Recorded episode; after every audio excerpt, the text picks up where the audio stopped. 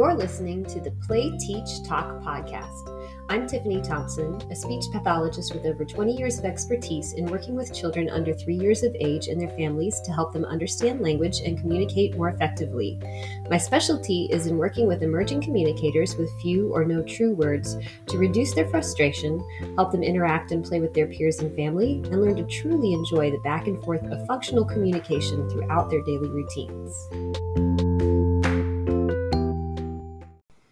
This podcast is not intended to diagnose speech language disorders, but is more of a general set of suggestions for children who are experiencing delays in their language skills. For recommendations or therapy specific to your child's needs, consultation or evaluation with a licensed speech language pathologist in your city is highly suggested.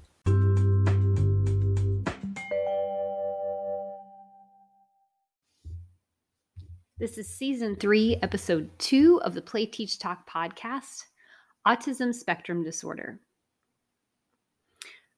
I want to first say that children who are on the autism spectrum or autistic people, as they older autistic people are telling us that they would prefer to be referred to as, although ask each person i think that's the most important thing to do is ask the person that you're talking to who is autistic how they prefer to be referred to is that working with kids who are autistic is probably one of my favorite populations to work with.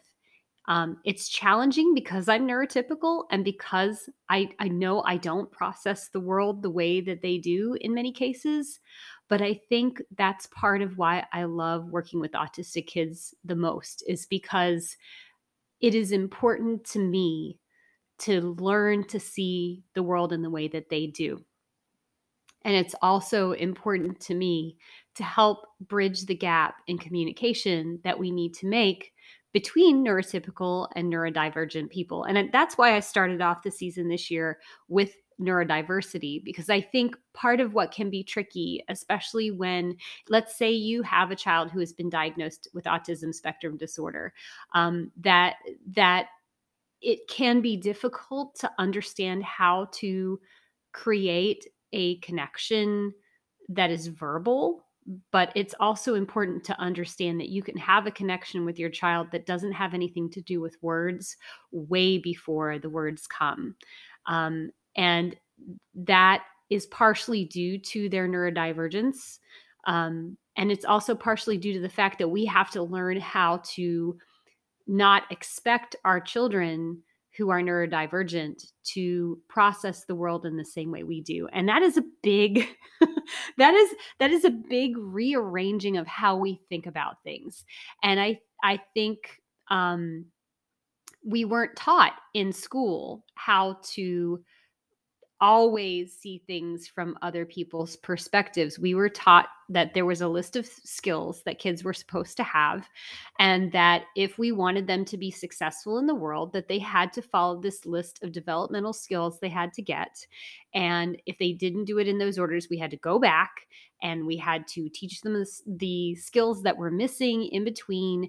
And um, we had to teach them how to make eye contact with us and we had to teach them how to take turns with us and that it would be difficult and more difficult for them if they did not do those things in the order and in the ways that we taught neurotypical kids. But i think one of the big cool things about understanding neurodivergence from a person's perspective who is neurodivergent is that if we're willing to just see them where they are and learn how to create that bridge and not try to make kids who are on the autism spectrum or kids who are neurodivergent in any other way be different from who they are, we are going to build a much stronger relationship with them and we are going to foster their language skills and their enjoyment of interacting with other people so much more than they ever have before. So that's my little tiny soapbox. And then I'm going to get into a little more of the dry definition based things and then talk to you a little bit about if you have recently gotten a, di- a diagnosis of your child having autism spectrum disorder. Um, what to do from there. Um, so we're going into that in the next segment. So, this is going to be the definition of autism spectrum disorder. These are the diagnostic criteria that come from the DSM 5. That's the, what is this? The Diagnostic and Statistical Manual of Mental Disorders, DSM 5. And these are the criteria that are described to diagnose autism spectrum disorder. There are five elements to it.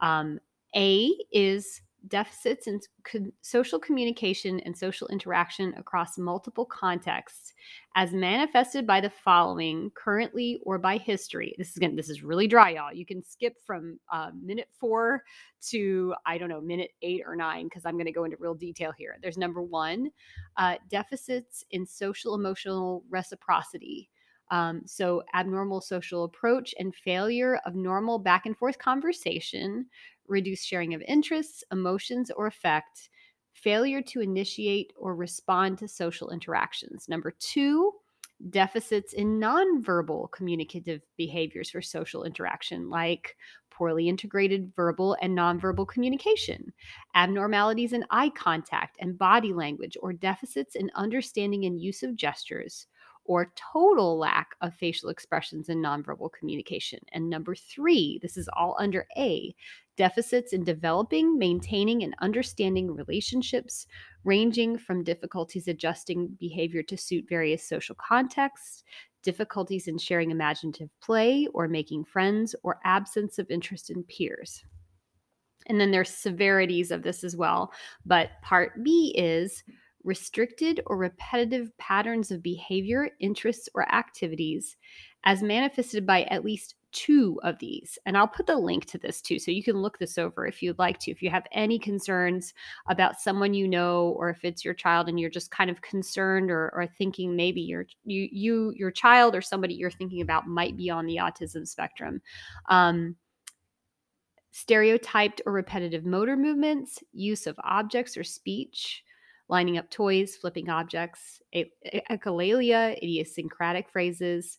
Number two, insistence on sameness, inflexible adherence to routines, ritualized patterns, or verbal, nonverbal behavior like extreme distress at small changes, difficulties with transitions, rigid thinking patterns, greeting rituals, and need to take some route or eat food every day. Number three, highly restricted fixated interests that are abnormal in intensity or focus, like a strong attachment to or preoccupation with unusual objects. Um, number four, hyper or hyporeactivity to sensory input or unusual interests in sensory aspects of the environment. Then there's C, symptoms must be present in the early developmental period, but may not become fully manifest until social demands exceed limited capacities or may be masked by learning strategies later in life. D, symptoms cause clinically significant impairment in social, occupational, or other important areas of current functioning. And E, these disturbances are not better explained by intellectual disability or global developmental delay. Intellectual disability and autism spectrum disorder frequently co occur to make comorbid diagnoses of autism spectrum disorder and intellectual disability. Social communication should be below that expected for general developmental level. That's a whole lot of words and definitions. So basically, what we're saying is difficulty with social communication. That's A. B repetitive restrictive be- behavior patterns, interests, or activities. C, symptoms that are present from early development, but maybe don't become obvious until kids are a little bit older and the social demand and language demands on them are a little bit more intense. And D, symptoms causing cl- clinically significant impairment in social, occupational, or other areas of functioning. That's where it gets to be a disorder, right?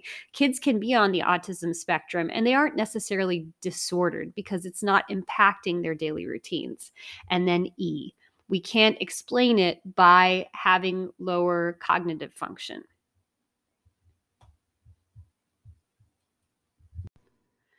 The DSM 5 came out in 2013, and there should be a new version of the DSM coming out sometime this year or next year.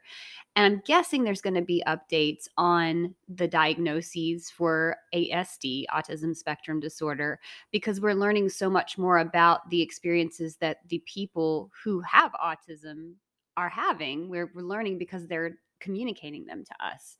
So hopefully, with this extra knowledge that we all have, the definition of autism spectrum disorder can be changed to reflect a little more what might actually be going on in the thought patterns of autistic folks.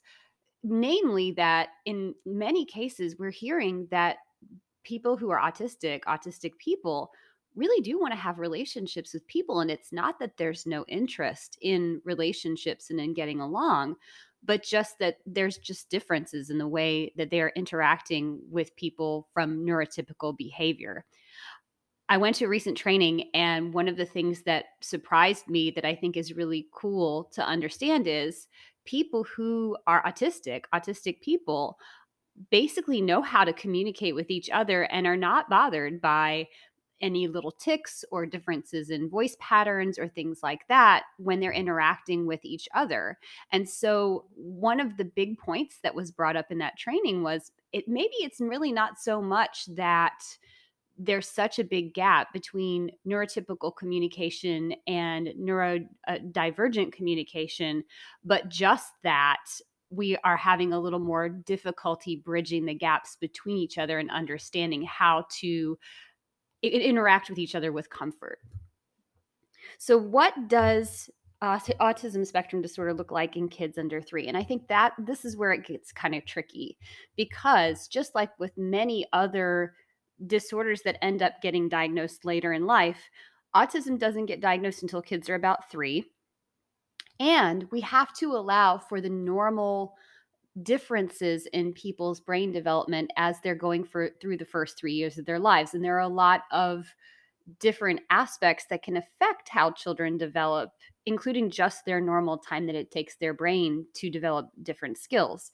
So, some things that we might see that could indicate that a child might be on the autism spectrum might also just be part of normal development as well. And I'll give you a couple of examples of that. One of those are kids who line up objects. I've seen neurotypical and neurodivergent children lining up toys. I think one of the things that we notice when it's any of these kind of behaviors, like lining up a toy or enjoying spinning things, because we all like pinwheels and Ferris wheels and uh, merry-go-rounds and things like that.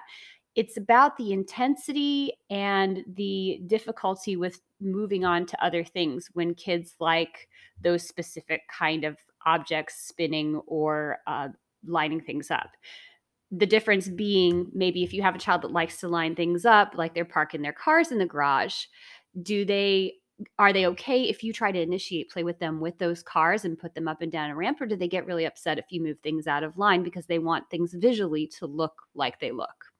Another example might be uh, when a kid doesn't want to finish an activity uh, sometimes kids who have ADHD are quick to move on from one toy to, or activity to another.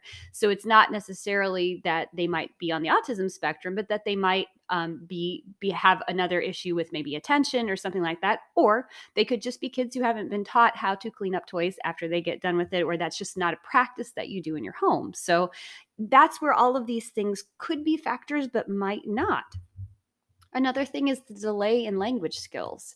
So one of the big things I look at is the difference between their understanding of language and their communication skills. So, when you have a child who just has an expressive language delay, they seem to understand every direction that you give them. They're using gestures, they're using sounds or facial expressions, and they're kind of imitating yours when you do that that probably is not going to be an indicator of autism spectrum disorder because they are keying into what you're doing. And so when there's no when there's a gap between receptive and expressive language skills but they are imitating and following things they're just not using words then i'm thinking that's probably not going to be an autism spectrum disorder diagnosis for that child either there's also the topic of late talkers, and I will try to see if I can do an episode about late talkers. But the big thing to know about when people try to say that someone is a late talker is the idea behind this is that even if they wait until two years or a little bit later to start using words to communicate, that by the time they get to age three, they should be caught up and within the normal range in receptive and expressive language skills of a neurotypical person to to be a late talker basically. So they have made that catching up happen within years 2 to 3 if by 3 your child still is not using a whole lot of communication verbally then that indicates that you might be dealing with someone who is neurodivergent or maybe you might be on the autism spectrum. So that's something to keep in mind. I have heard parents reflect to me that their pediatricians have said, it's okay, don't worry about it, they'll catch up. And when you have a three year old child that's still not using single words, that can really impede their ability to communicate their wants and needs with you and extra things. I like this. I don't like this. I want some more. And, and we don't want kids to miss out on being able to communicate these things because a three year old has three years of experience and even if we're not using single words like a like a 12 month old would that child's got a three year old's experiences and is going to need to have a way to communicate I'm going to give you a link in the show notes to resources to look a little bit more into some videos of children who are on the autism spectrum if you have are curious about learning more about that. But one last thing I wanted to touch on is the difference between how autism spectrum disorder can look between girls and boys we used to mostly diagnose boys with autism spectrum disorder. But what we have learned is that there has been a gap in diagnosing little girls with autism spectrum disorder as well because of the fact that they are very good at what we call masking, which I will do a different episode on. But it's basically being able to not appear as though you have autism spectrum disorder. And I think that's why girls have not been diagnosed as well, also because the tools that were created to diagnose autism spectrum disorder were created mostly with populations of boys.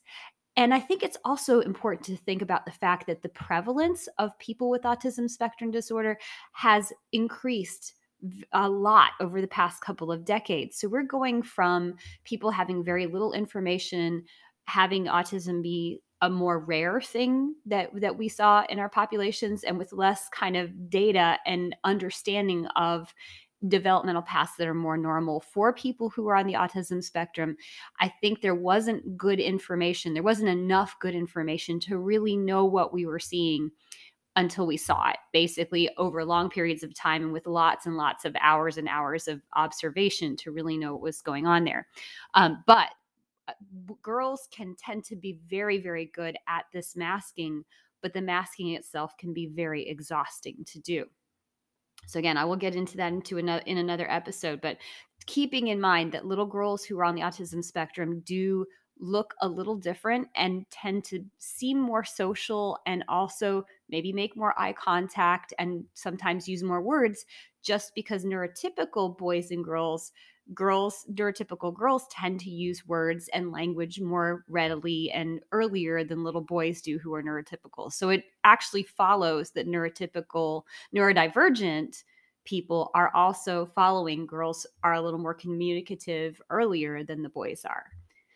So I'm going to put a link in the show notes to autismspeaks.org. I believe, yes, autismspeaks.org. There is a really great, informative uh, page on there called What is Autism?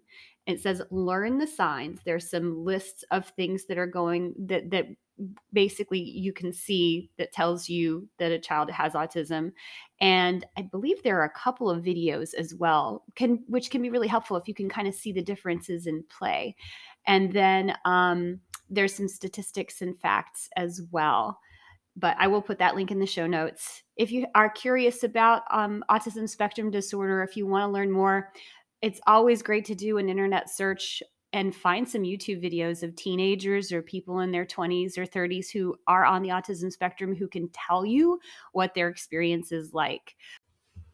I am also going to include a set of videos from the Kennedy Krieger Institute that have an early signs of autism video tutorial. So it kind of shows you the differences in play and what things look like. And there, so there will be a link there in the show notes as well. So this is just about just skimming the surfaces of the topics of what it is to be an autistic person from a neurotypical person's point of view. And hopefully I can get you a couple more episodes that will go deeper into some of the aspects of this, but we will also be talking in a future episode about gestalts, which is a different way of language development that is a valid one, but it's coming more into the forefront about, about the conversations that we're having about language development because we are seeing that one of the two ways of learning language, language acquisition, has been the predominant way that we've considered to be typical language development. However, this developing of gestalts or chunks of language is also a valid way of learning how to use language. And it's not just used in um, kids with autism or neurodivergent kids. This is also a pattern that some children who are neurotypical use as well. It's just not one that we know as much about as the kind of traditional developmental pattern for language development. If you have any questions, please feel free to email at playteachtalk at gmail.com and check out the show notes and get some more information about autism spectrum disorder and autistic people.